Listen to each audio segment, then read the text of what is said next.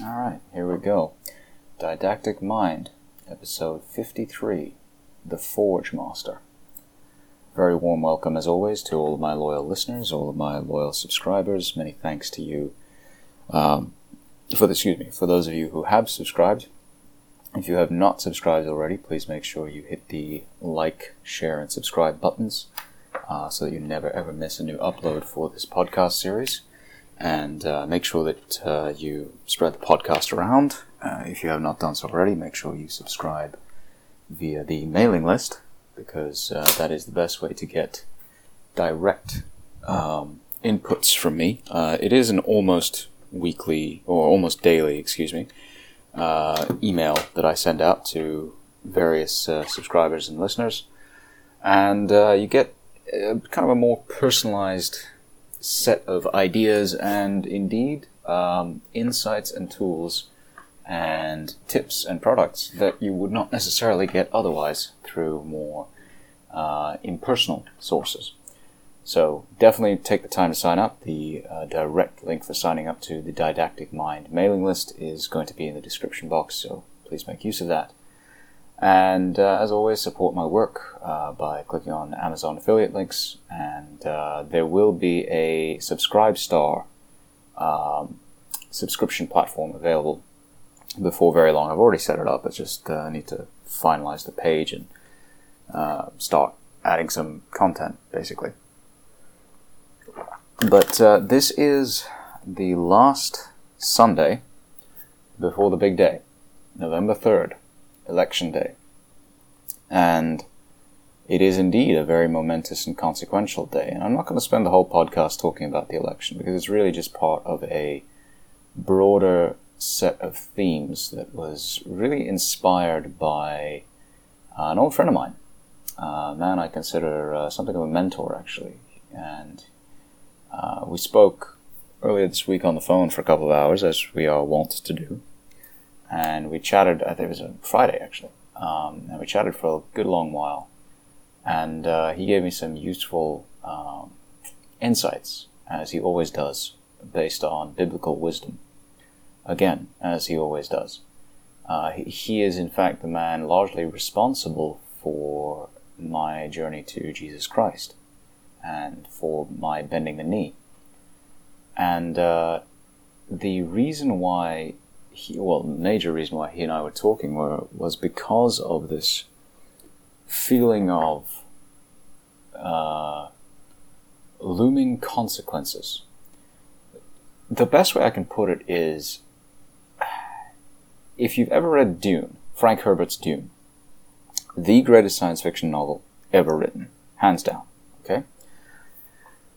In Dune, Paul Atreides, Paul Muad'Dib, uh, talks uh, from his point of view. He he des- he describes this this boiling storm wall or nexus in which he cannot see, despite his gift of prescience, despite being able to see all possible futures, and despite being able to understand um, how everything will play out, all possible outcomes.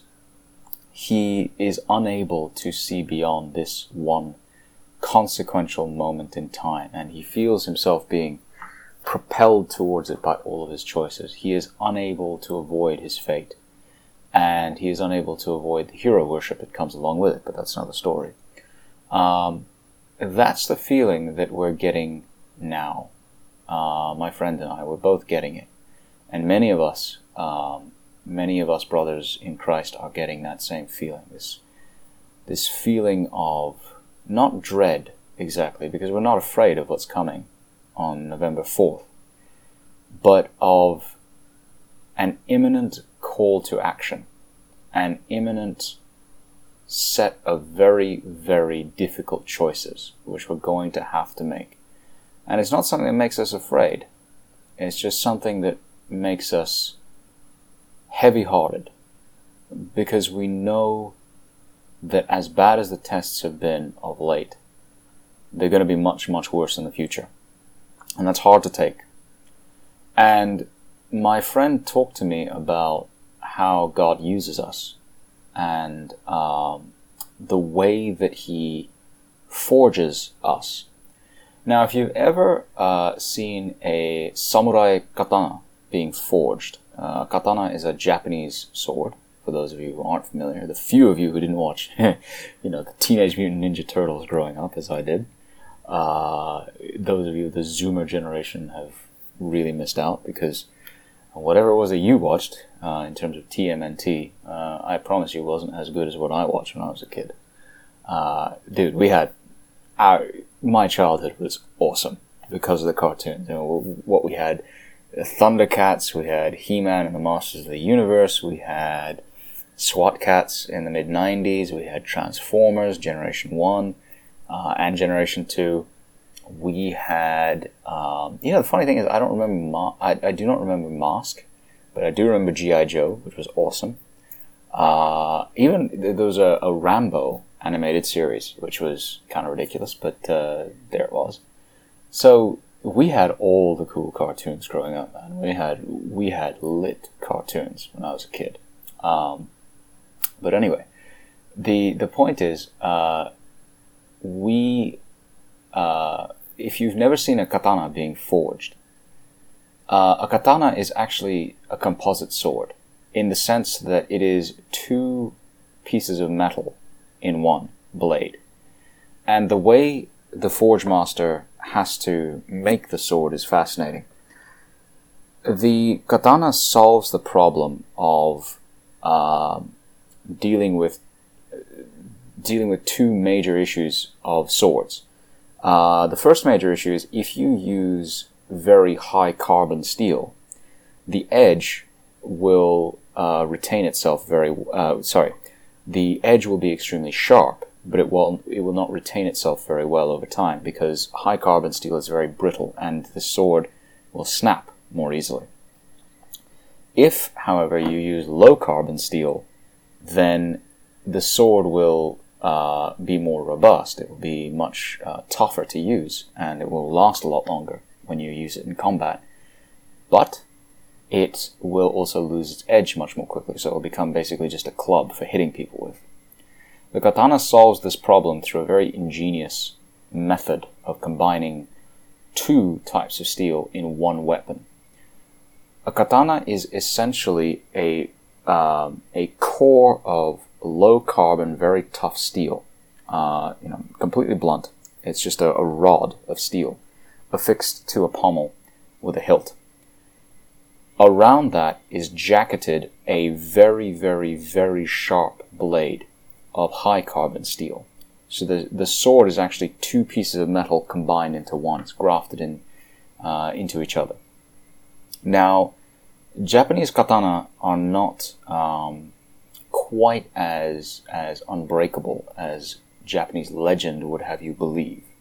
You can, in fact, snap even a high quality katana quite easily by slamming it against uh, a block of uh, ice or um, you know a particularly hard uh, log of wood or uh, even just smashing it into the ground, you can snap the blade. It's quite possible.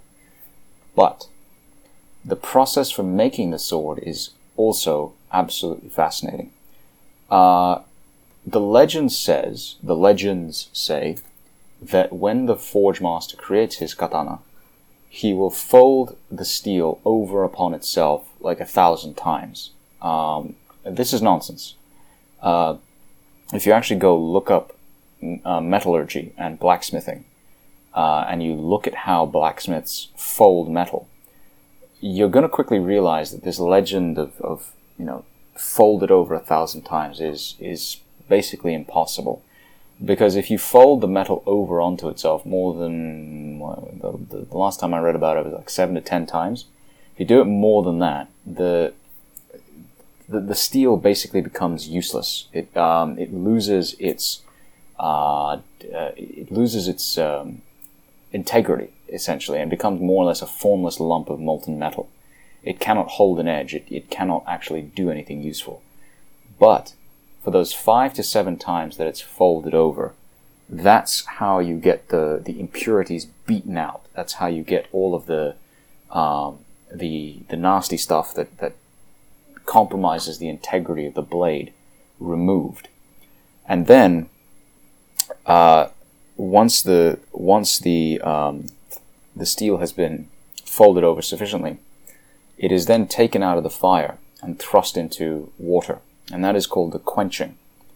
So you have the forging process, you have the beating or hammering process, you have the sharpening process, and then you have the quenching process. Or, you know, I mean, I'm not an expert. It could be the quenching comes before the sharpening, but I mean, you get my meta, you get the point.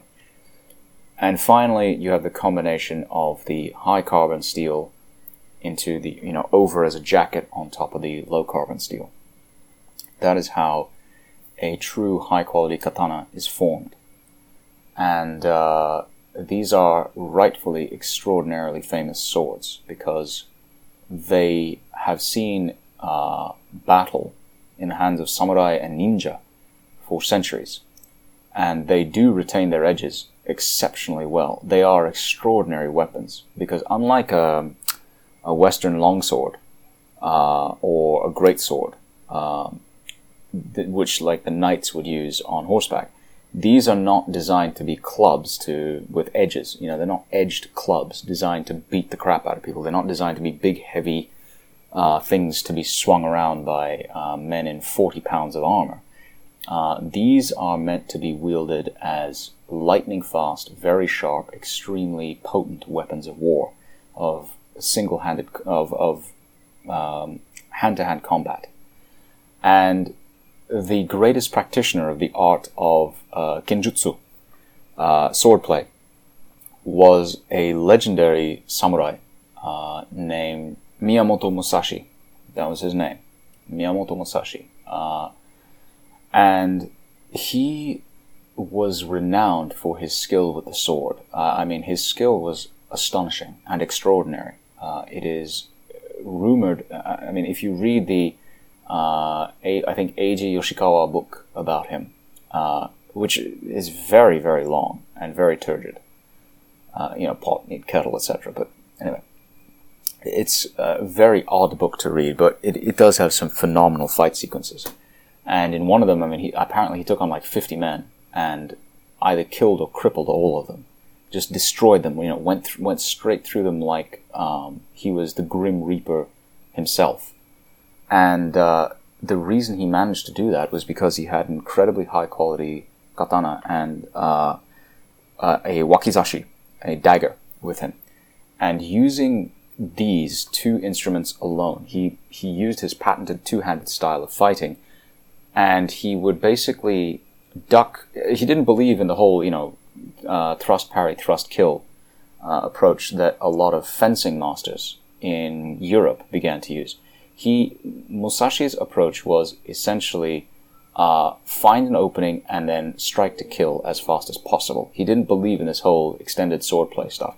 He, as as uh, as one of my instructors in Krav Maga once said, this whole you know uh, fence thrust parry, uh, catch the catch the blade and kind of force it back and all that's all bullshit. What Miyamoto Musashi did was he just went for the kill immediately. He saw an opening and he went for the kill. That's it. That is the kind of power of a truly well forged katana.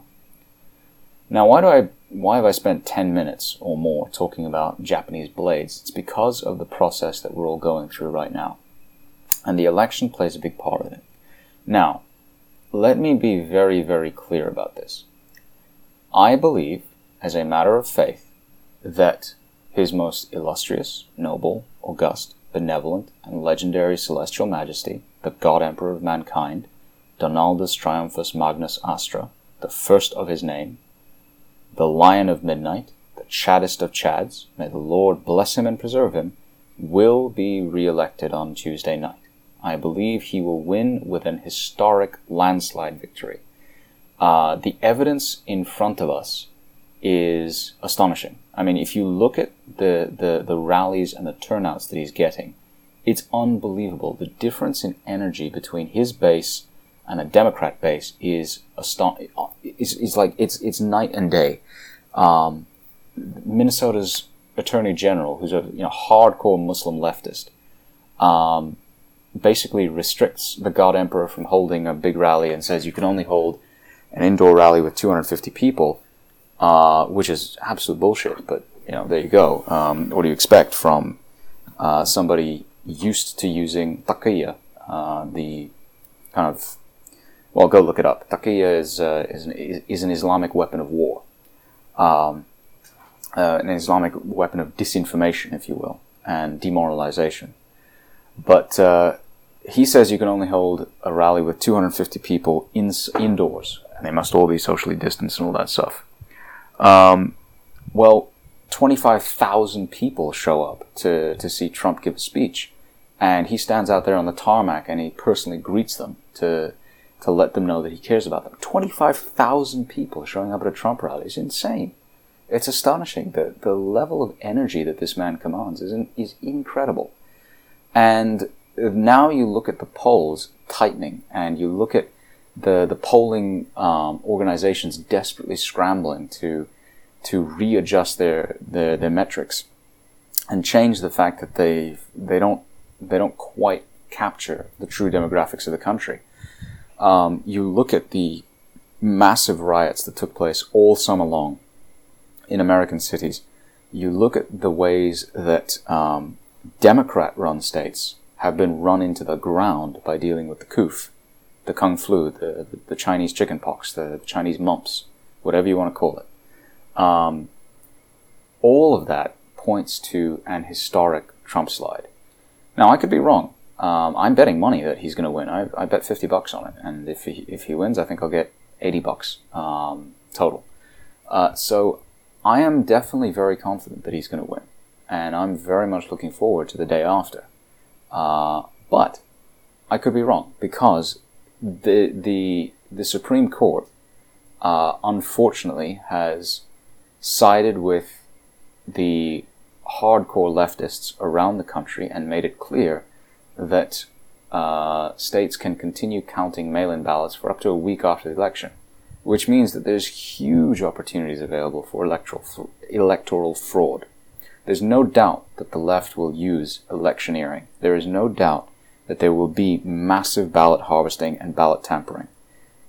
If you don't believe this, you are delusional. It's going to happen. We know it's going to happen. It's guaranteed to happen. There is no question that the left will resort to any means necessary to destroy the God Emperor's chances of victory. That being said, we know that store owners in leftist owned cities across the country are nailing their storefronts shut. They are bracing themselves for tremendous violence come November 4th and the days afterwards. You don't do that when you're confident that your guy's going to win. You don't do that when you think that uh, there's going to be you know a peaceful, orderly transition of power.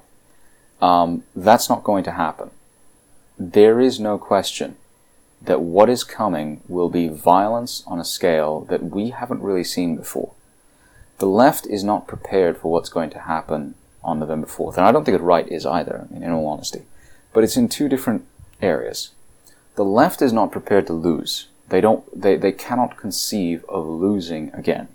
They lost massively in 2016. They got, I mean, a tremendous kick in the teeth when Hillary Clinton, the, you know, the, the, the chosen candidate from the underworld, basically, um, was shown very clearly that she didn't have what it took. And she spent the intervening four years blaming everybody but herself for her catastrophic defeat. She still thinks that she was, uh, she has the right to rule America. She's still going around telling everyone that um, she was born to handle the, the, the coronavirus pandemic, and she, was, she very obviously was not. But all of the signs are pointing toward extreme violence in American cities and extreme uh, destruction. So, what are we going to do about it? What, well, more importantly, why is this happening? The thing you have to understand is the re election of the God Emperor is nothing more than a reprieve. That's all it is. America's doom is assured, it is guaranteed. There is simply no way that you can take a nation as large and prosperous and powerful and great as America and completely remove its moral foundations and completely sell its soul down the river, which is exactly what has been done for 50 years, and not expect consequences. The America of today is not a united nation. It's not a nation at all.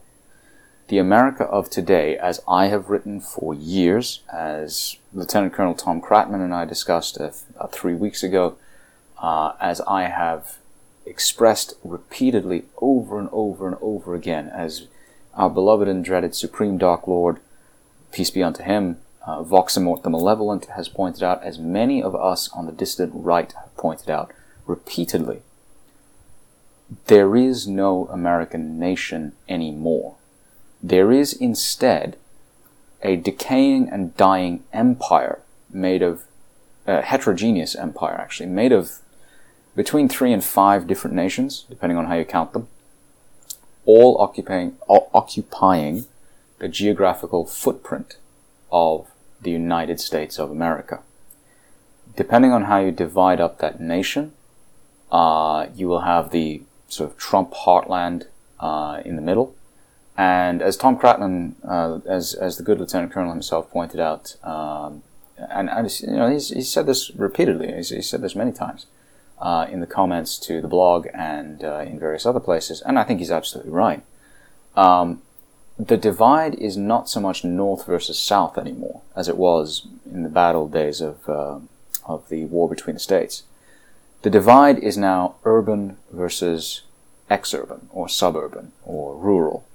Um, someone living in rural Massachusetts or suburban Massachusetts has much more in common with somebody living in suburban Alabama than he does with somebody living in suburban Savannah, Georgia, you know, or uh, suburban um, or in urban New Orleans. Uh, let me make that as clear as possible.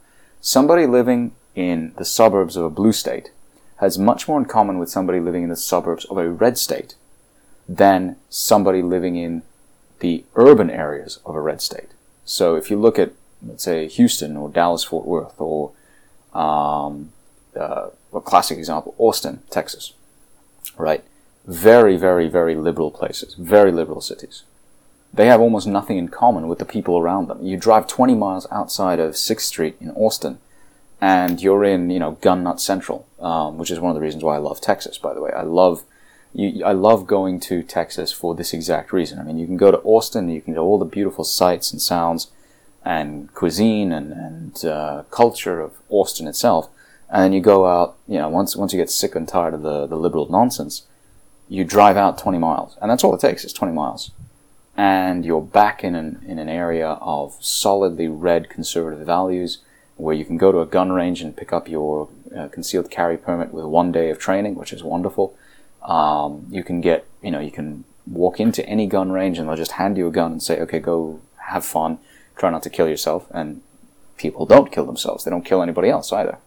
Um, you can go to a military surplus store and buy up pretty much whatever you want. Uh, you can buy homes for cheap. I mean, for hundred thousand dollars in Texas, you can get um, a really, really, really nice house. For hundred thousand dollars in New York City, you'd be lucky if you get a shoebox, right? Um, that's the difference. But the the divide is becoming more clear than ever. And the people involved are really, truly coming to hate each other. Uh, there's a survey done not too long ago. Fascinating. The results were absolutely fascinating. Uh, a lot of conservatives have been saying for years that they have this kind of on-off switch where they go from just go along to get along and you know try to try try not to create new waves and just just try to deal with leftists as they come and don't don't really hurt anybody. Just you know like let them let them do their stupid things and just vote and try to affect change of the ballot box. And then suddenly a switch flips once they see that it's not working anymore and it goes to kill effing everybody in sight. And i think people are getting to that point in the states now. They're not getting that point yet in europe but they're definitely getting that point in the us um, there was a, the the survey that I'm referring to featured on Powerline blog uh, a few weeks ago. It was absolutely fascinating because it showed the, the, the radical shift in opinion uh, among Republicans, registered Republican voters, and among uh, conservatives. What it said was that the levels, the numbers of conservatives who are now in favor of using violence to enforce political goals has risen dramatically. It's now risen to above the levels of the left. The left has always been in favor of political violence. That's never been an issue for them. Political violence for them is just a tool. It always has been. I mean, you, you can go all the way back to Lenin and Stalin, and they would tell you exactly the same thing. Political violence is a tool to enforce our will upon the masses and to get rid of the bourgeois elite and overthrow capitalism and all that crap. Um, political violence is a feature, it's not a bug, of the left. Uh, if you don't believe me, then go look up the Naxalite movement in India. Um, if you don't know what the Naxalites are, it's definitely worth checking them out because you will find that they were some of the most hardcore, brutal, violent leftists ever. And they caused um, outright terror in the, the Bengali countryside for quite a long time during the 1960s before being very brutally suppressed. Uh, you can go look in Indonesia um, or in Malaysia or in the Philippines and look at communist insurgencies there. Uh, you can go look at uh, Colombia and the, the FARC uh, or Shining Path rebels in uh, Peru. You can go look at any communist movement anywhere in the world and it's always the same. It's always the use of political violence. They have no problem using it. The right, on the other hand, is not like that. For all that we are called fascists and brown shirts and terrorists and all this other nonsense, our fundamental desire is to see peaceful change.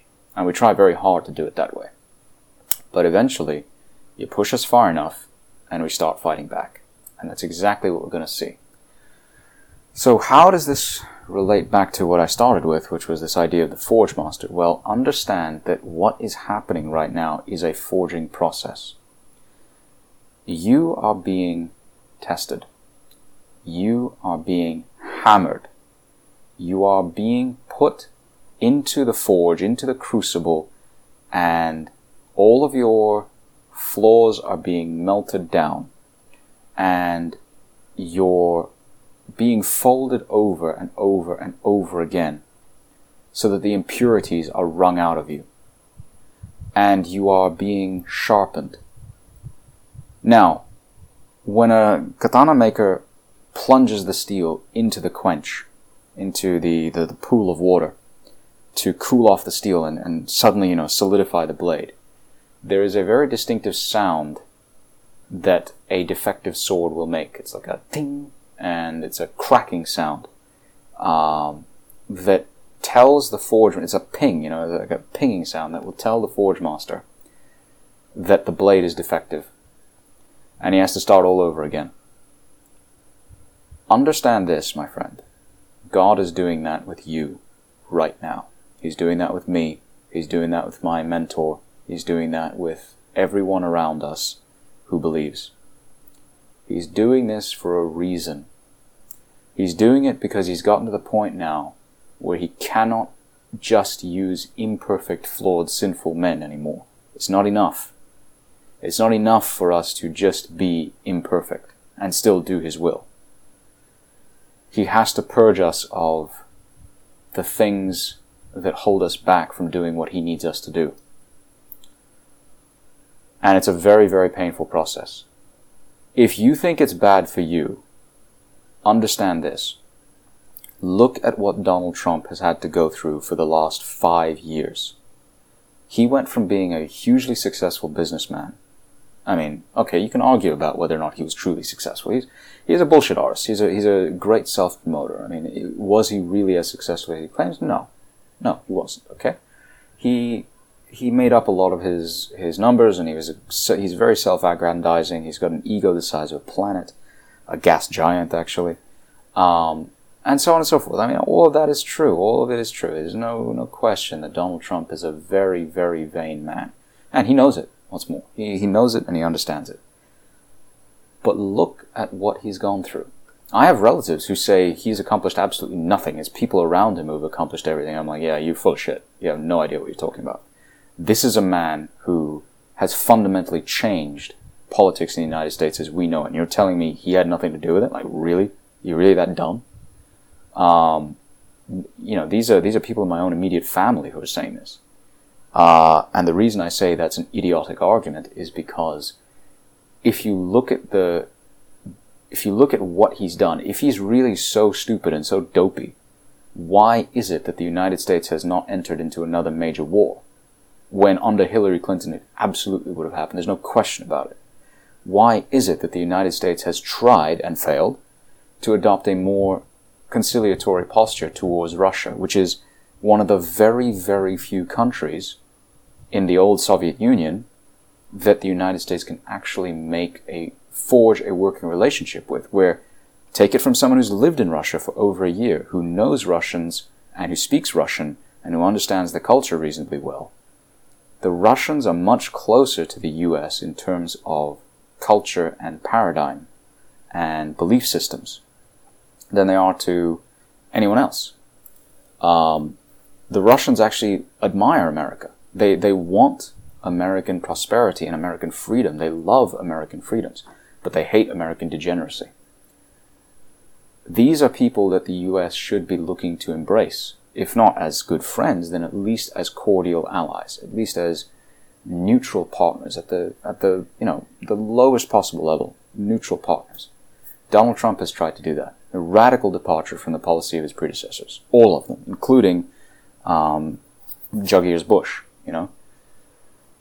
Why is it that for the first time in a generation, maybe more, American workers have seen their incomes skyrocket? They've seen a sense of hope. They've seen, they've felt a sense that there's somebody in Washington who actually cares about them.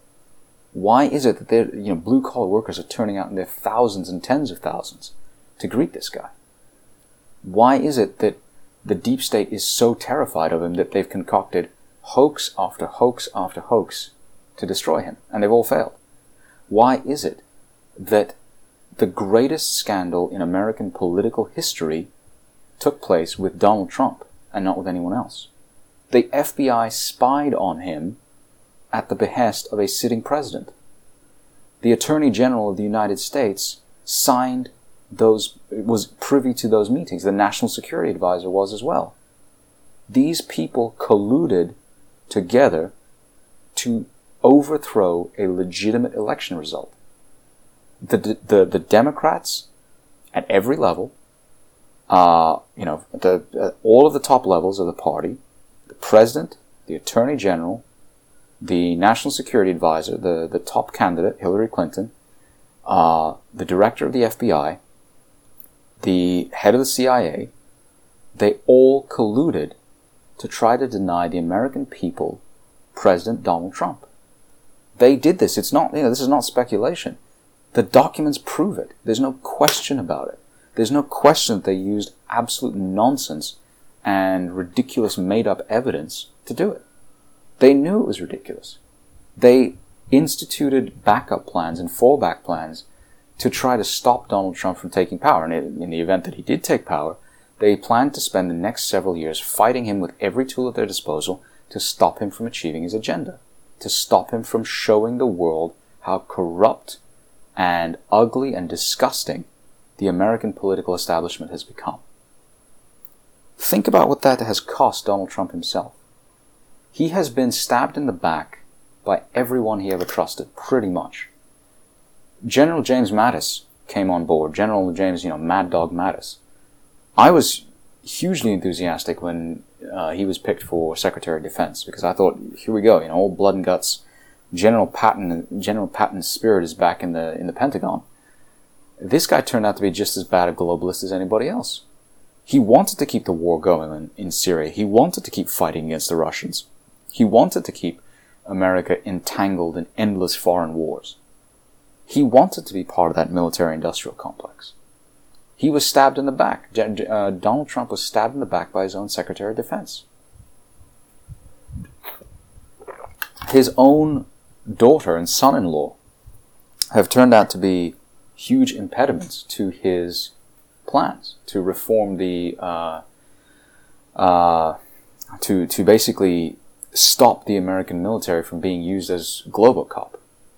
Uh, he keeps getting suckered into these stupid humanitarian missions, which are completely pointless, by his liberal daughter. And unfortunately, that's his favorite child. Um, his son in law, Jared Kushner, keeps making an ass out of himself on the foreign policy stage. Steve Bannon turns out to have leaked uh, a lot of information from the Trump White House just to uh, puff himself up. That's becoming very clear now. I mean, it has been for a few years.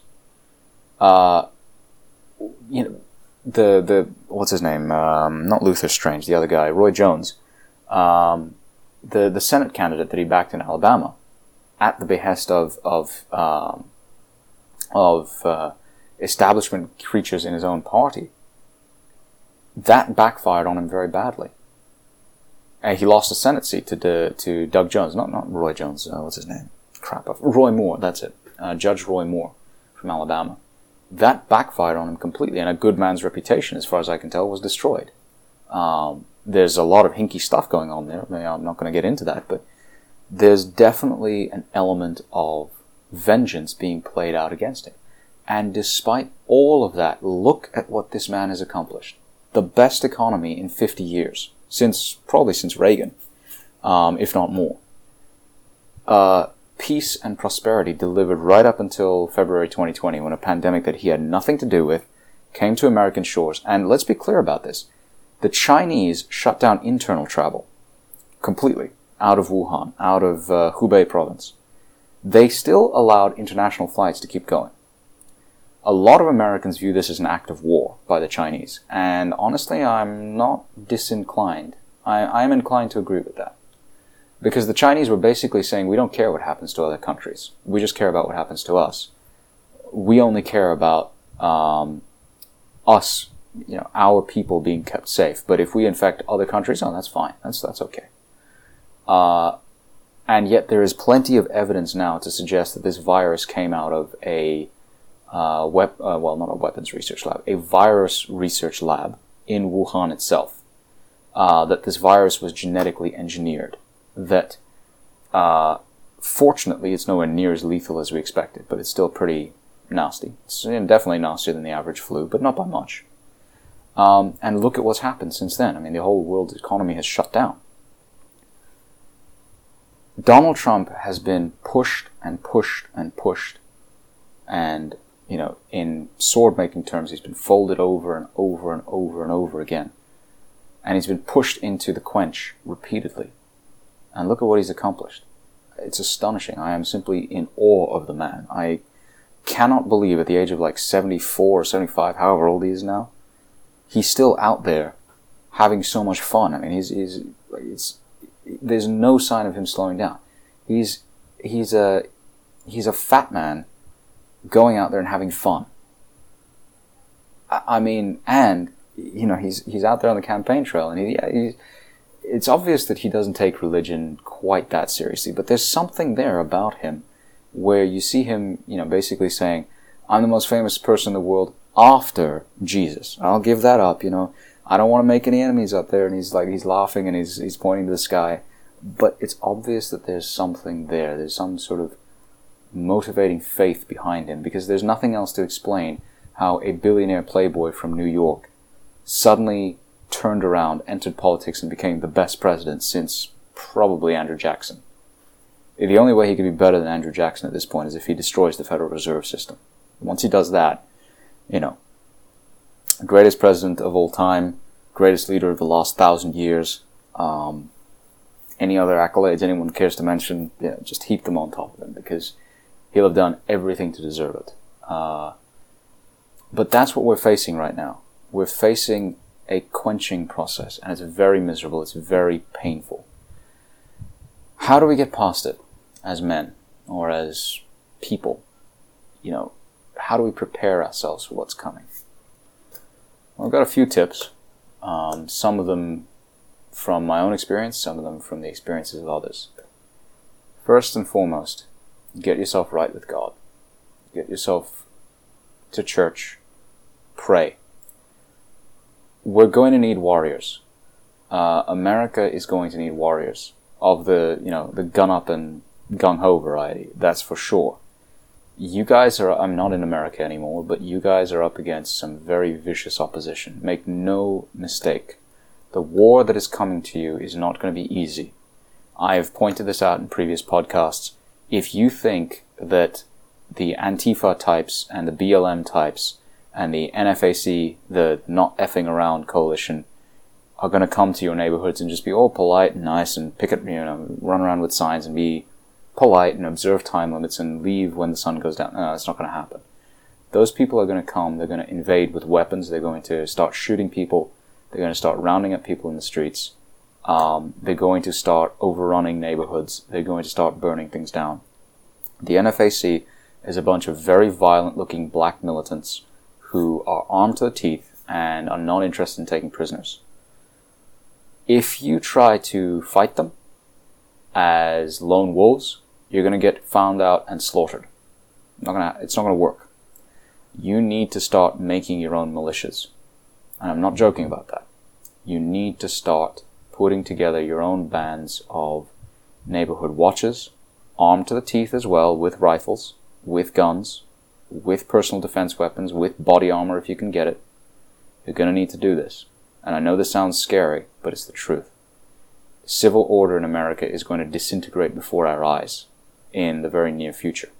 I would love to be wrong. I, I really, I would love to be wrong about this. I hope I'm wrong about this. I pray I'm wrong. But I'm probably not going to be. And you know why? Because I've lived through a violent revolution myself, at least one of them. I, I was there when Suharto fell uh, from power in 1998. I was there. I watched the city of Jakarta burn as uh, violent mobs ransacked stores and raped women of Chinese descent and uh, firebombed large parts of the city. I, I remember distinctly driving back from school in a school bus. We were being evacuated very slowly. And I remember, you know, driving back as the streets were declared safe in this one area or this other area and seeing these huge pillars of smoke rising up from Jakarta uh, around the city, and I had no idea what was going on, but it was really scary. I've seen it happen. I've seen what it's like. Don't ever believe that things won't change. So that's the first tip. You need warriors. You need people armed to the teeth around you. You need people you can trust around you. You need to start forming your own, if you haven't done it already, you need to start forming your own neighborhood alliances to protect yourselves. More than that, you need prayer warriors. Get to church. Get yourself cleansed of sin. Confess your sins. Stop sinning. Get to work. God doesn't just need men and muscle anymore to accomplish what he needs to do. Make no mistake. Donald Trump was an act of mercy that America did not deserve. A country that aborts its own children, that permits violent leftists to roam unchecked in the streets, that presumes to put judges over elected officials, that is so corrupt and so uh, hedonistic and so morally debased as to promote pedophilia and gay so-called marriage and uh, mental illness in the form of uh, transsexuals basically pretending that you can transition from one sex to another and back again is not a nation that deserves to survive. No nation that has fallen for these idiocies in the past has survived. And you know why? Because the moral underpinnings of that nation have been destroyed. No nation has ever been able to survive a mass replacement of its peoples. No nation that was 90% one type of people and then eventually moved to less than 60% of that same type of people in the space of two generations has ever survived. It doesn't work because the nation is the people. It is not the soil. And when you insist on importing millions and tens of millions of not, not, you know, people from that nation, of others, of outsiders, into that nation to try to become part of that nation, it doesn't work. It doesn't freaking work. I, I, I don't know how many other ways you can put it other than saying immigration equals war, because the results are always exactly the same. America is doomed. Make no mistake about that. America in its present form will not survive. And it will not survive more than another 10 years, if that. Donald Trump is nothing less than an act of divine mercy that, again, America absolutely did not deserve. And look at what he's accomplished. Do not spit on the hand of the Lord when he's offering you a second chance, or, you know, the umpteenth chance that he's offering now. Form your communities, get out there, get to churches, start praying, start figuring out who it is that's on your side and who isn't. Start rallying around your own people. Be prepared for the day that SHTF shit hits the fan, because it's going to happen. Now, the thing is, if you're living in certain parts of America after election day, you probably won't really notice a whole lot changing. If you're living in, you know, somewhere in North Dakota, if you're assuming your balls haven't frozen to the size of raisins because it's so freaking cold up there, um, if you're living out in rural North Dakota or somewhere in Wyoming or parts of Colorado, uh, or most most of Texas, it's like okay, just you know, it's just another election cycle. It doesn't matter who wins. But if you're living in St. Louis or Minneapolis or St. Paul uh, or New Orleans or New York City, New York effing city as I call it. Um, if you're living in uh, Los Angeles, San Francisco, maybe even San Diego, if you're living in Seattle or Portland, that some of this is going to be applicable to you. Some of this is going to be directly relevant to you because the mobs are going to come and they're going to start burning things down. They're going to start looting. They're going to start being incredibly violent when they don't get their way.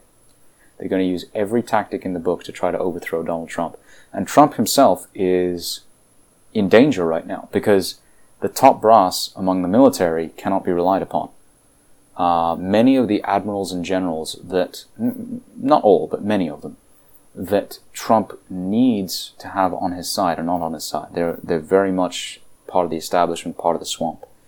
Uh, they are very much creatures of the Obama administration and will have no hesitation in disobeying lawful orders from their commander in chief. I think the enlisted men uh, and many of the officer ranks up to about uh, probably the rank of captain or major uh, in the army, at least, judging by what uh, Lieutenant Colonel Cratton told me when when we spoke, uh, will support the God Emperor because he's he understands what it means to send troops into harm's way, and he doesn't want to do it anymore, and that's wonderful to see. But I think the top brass are um, many of them are very much against him. So he doesn't know who he can trust. He needs you. He needs to be able to rely on you. Get out there and vote. Um, I'm not able to do so. I'm not an American citizen to my everlasting regret. So this isn't my fight. I have a, vested interest in it in some ways, but it's not my fight. I'm I was cast out of the United States, and the, the longer I have spent away from it, and the more I have watched the U.S. devolve into what it is today, the more I am sure that there was divine providence at work. That something pushed me out and then, you know, broke me down for a reason. And I'm still trying to figure out what that reason was. I'm still trying to figure out why I went through what I did. And I mean, I haven't even told you more than about 2% of it through these podcasts. Um, it's been that bad. Um, get yourself into a state of grace understand what that means. Uh, see, the thing is, being in grace does, is vitally important, not just in this world, but in the next. To understand what it means to go to hell, it's not fire and brimstone.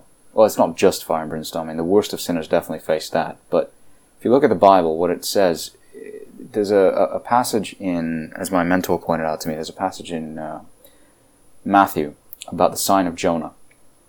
Uh, Jesus is, is is pestered by the, the Pharisees and give us a sign that you're really the prophet, the Messiah. And he turns around and he says to them, "You will see the sign of Jonah." um, and you will not understand. And they're like, what? Go back and read the book of Jonah.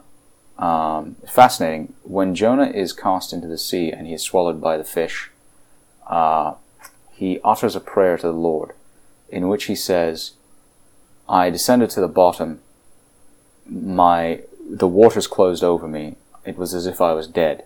I, I, you know, as if I had died. I went to the very depths of hell. Seaweed wrapped itself around me. I was, I, I, I was isolated. I was alone, and I called out to you from the depths of hell, in my loneliness and my fear. I mean, I'm paraphrasing a lot, but you know, go read it for yourself.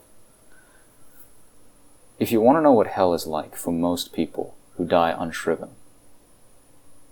it's like being in solitary confinement, but worse, because it's eternal, it's forever. There's no solid ground beneath your feet. I have some idea what that's like. I have seen everything that I believed in cut out from under me. I have seen everyone that I ever respected uh, shown up as human and flawed and fallible. I have seen psychotic rage up close and personal in ways that I can't even begin to explain.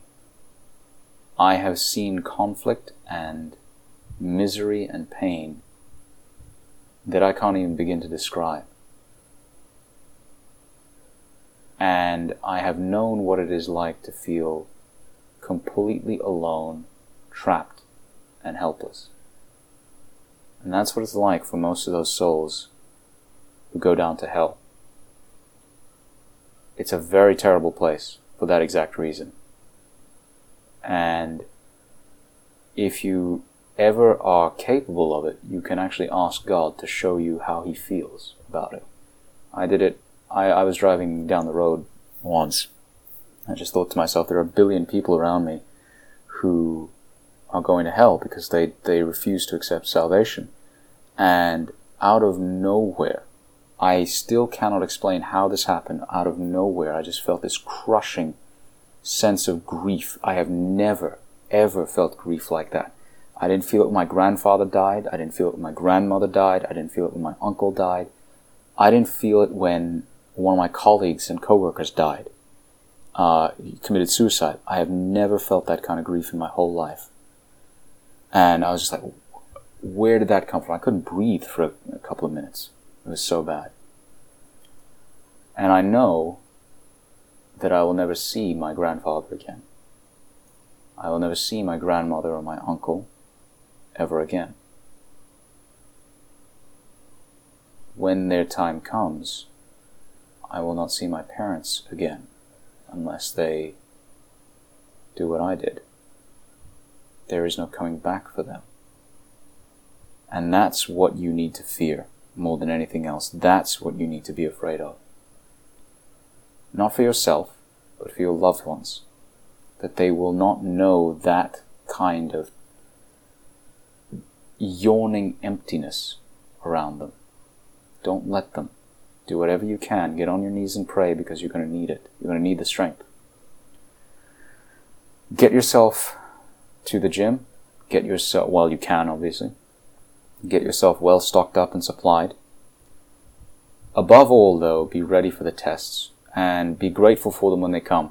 As, as bad as things have been for you thus far, they're going to get worse. Be grateful that you have been tested because the fact that you've been tested indicates that you are going to be used somehow in what is to come. Somehow, in some way, there is something planned for you, and you're not going to know what it is until the time comes, and you're probably not going to like it very much, but you are being used. You are being pushed in a certain direction. Learn to look out for those signs and learn to appreciate them for what they are. Once you understand what your purpose is, you'll feel much more content and much more happy because the Forge Master has put you through that quench and he has found that the steel within you is strong enough for his purposes. He has figured out how to use you to accomplish his goals. And the thing is, we've already won in the long run. We know how this is going to play out. We have already won the victory. The problem is that in the meantime, the enemy, the adversary, is attempting to commit as much collateral damage as he possibly can. And the collateral damage is tremendous. I mean, the, the level of pain and misery being inflicted is astonishing. And you can see it around you. You can see people who have just lost hope. They've given up. They've simply checked out. I mean, whether it's the MGTOW movement in the States, or churchians who are resorting to false gospels, or people who've just given up on life and you know, suicide rates are skyrocketing around the world because of the coup, because people have seen all of their savings destroyed, because governments around the world have reacted so stupidly and so short-sightedly to a virus that really isn't all that dangerous. Because people are so terrified and so afraid. You know, our enemy thrives on our fear. Don't be afraid. I know that's easy to say and it's very hard to do, but don't be afraid. Prayer will help you. No question about that. But you need more than prayer. You need to be around people who love you and support you and agree with you. You need to be around like-minded folks. If you're a man, go out there into your community, start talking to like-minded people around you, get to know your neighbors if you don't already, gun up. Start going hunting, Start going fishing together. Start getting together and planning out mutual defense.